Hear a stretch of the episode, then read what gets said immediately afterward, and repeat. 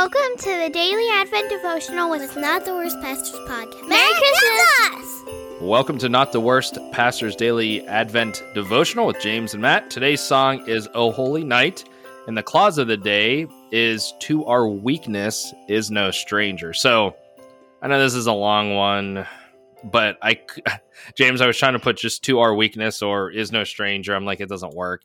But the hmm. reason I picked this was I like the line. I like, you know, our weakness is no stranger to Jesus. I mean, obviously, he is strong, powerful, but he is compassionate and we know he's loving and we know that uh, he knows our needs. He's no stranger to our trials. He's conquered all of them while he walked this earth.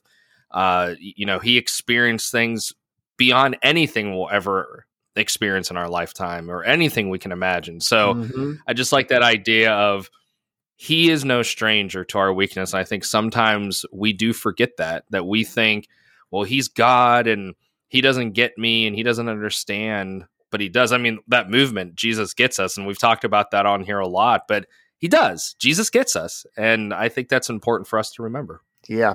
Um, the um, there's a book uh, by Max Lucado or Lucado. I can't remember how to pronounce his name, but it's uh, yeah, God. God came near, and I've used that as kind of the basis for sermon series before because there's plenty of scripture in his writing, and to emphasize the the fleshiness, the humanity of Jesus. I mean, I, I, I get how some people don't want to go there, but it's really an important part. I don't know if in yeah. your traditions, do you use the phrase "He was 100% God, 100% man"? I mean, you say that uh, right all the time. So the math, yeah, all the time. We defy the math that way, but I think to hold them both in perfect tension is really important. Otherwise, you're missing out on an aspect of who this God man is. And I do like, yeah.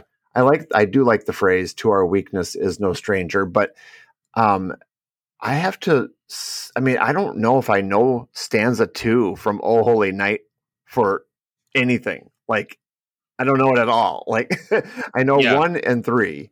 That's about it. And that's usually, yep. Yeah. And that's part of why we wanted to do this for to kind of dig into those less known verses or uh, phrases or, of course, clauses in the song. Mm-hmm. But yeah, it's, uh, this is why you want to read the whole song and see. Yeah. And, you know, well, in my case, read. In somebody else's case, yeah, that's better if they sing it. Yeah, um, but I do. I the hymns are known as um, vehicles for good or solid or interesting doctrine because there's opportunity yeah. within the hymn for expanding upon or using a lot of words. There's not the same opportunity with praise songs or choruses.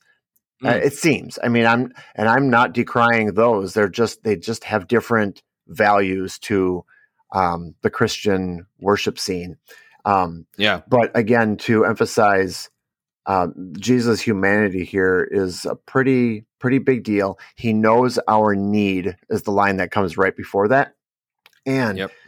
to to know that Jesus still he lived this life as a human being without sin and yet he had needs. And I think sometimes we try to figure out like if we're are we are, by being needy are we being unchristian you know or should we have no need mm. but god himself Jesus was God himself, but this hymn is saying he knows what our needs are. He like he knows what it is to feel our needs, not just he knows yeah. what Matt needs, like that's vacation good. or something like that.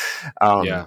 But so I think that's an interesting aspect to the to the the verse. Yeah, that is because yeah. So it's you know he's no stranger in a way of he knows him anyways. I mean, of course he does. He's God and it's it's up to us to i believe voice those needs mm-hmm. you know and like you said yeah this isn't a need of i need vacation or you know i need the new car it's i, I need love i need peace yes. joy you know whatever that looks like you know mm-hmm. and and god and, and as you said the man god the god man is is i guess god man because he's god first is he knows and so there's no reason just to voice it to him right because he's no stranger anyway so. cool awesome all right. Well, thank you for joining us today for our daily Advent devotional, and we'll see you back here tomorrow.